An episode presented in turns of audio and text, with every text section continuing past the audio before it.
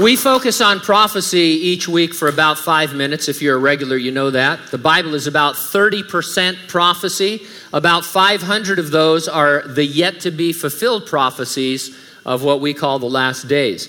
It's more than a curiosity, it's extremely practical. For one thing, it shakes off spiritual apathy. The Apostle Paul said, Know the time that now it is high time to awake out of sleep, for now our salvation is nearer than when we first believed.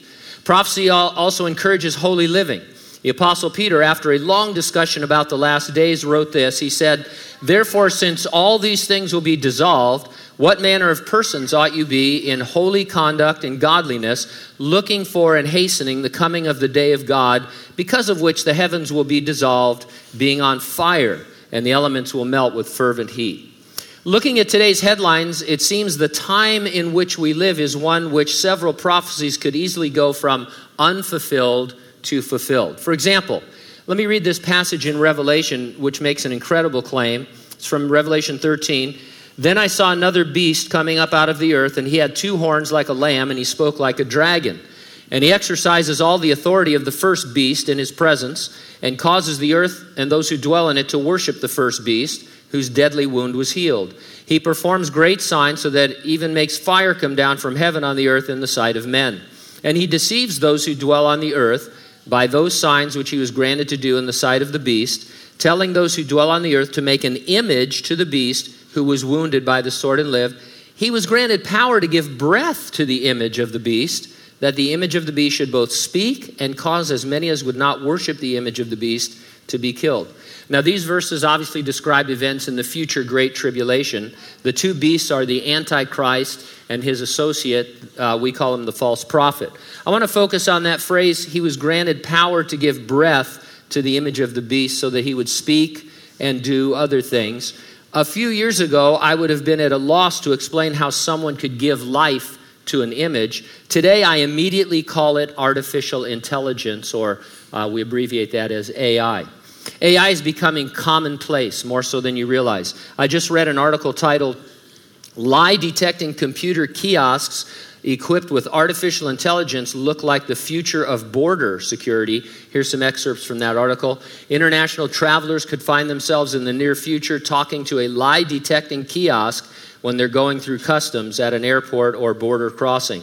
The U.S. Department of Homeland Security funded research of the virtual border agent technology known as the Automated Virtual Agent for Truth Assessment in Real Time, AVATAR. At least they got it. That, somebody was really thinking when they got that.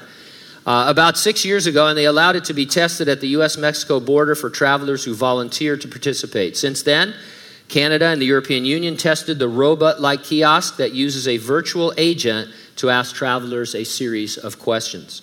The technology has much broader applications potentially, despite most of the funding for the original work coming primarily from defense or homeland security departments a decade ago, according to Aaron Elkins, one of the developers of the system an associate professor at the San Diego State University uh, Artificial Intelligence Lab.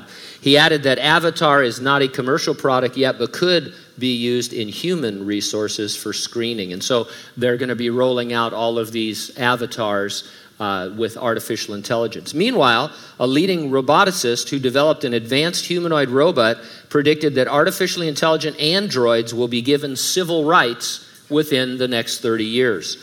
Dr. David Hanson, whose Sophia robot once said it wanted to destroy humans, made I think we should take that seriously. But anyway, made the predictions in a research paper titled Entering the Age of Living Intelligent Systems and the Android Society.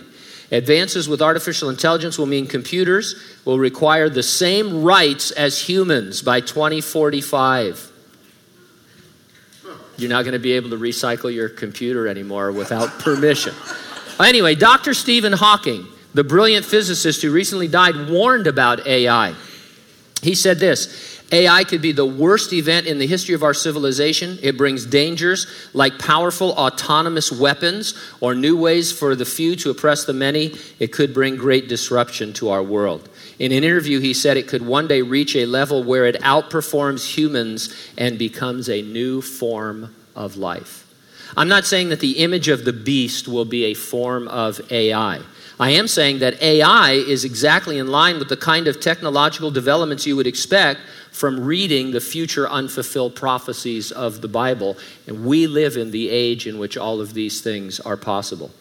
As always, we're not looking for any particular sign because Jesus Christ promised that he would return to resurrect the dead in Christ and rapture living believers. And he said that event was imminent, it could happen at any moment. Sometimes we say Jesus is coming soon. I think we understand what we mean, but it's not actually accurate. He's not coming soon, he's coming imminently at any moment. And so that's why every week I ask you, are you ready for the rapture? If not, get ready, stay ready, keep looking up. Ready or not, Jesus is coming.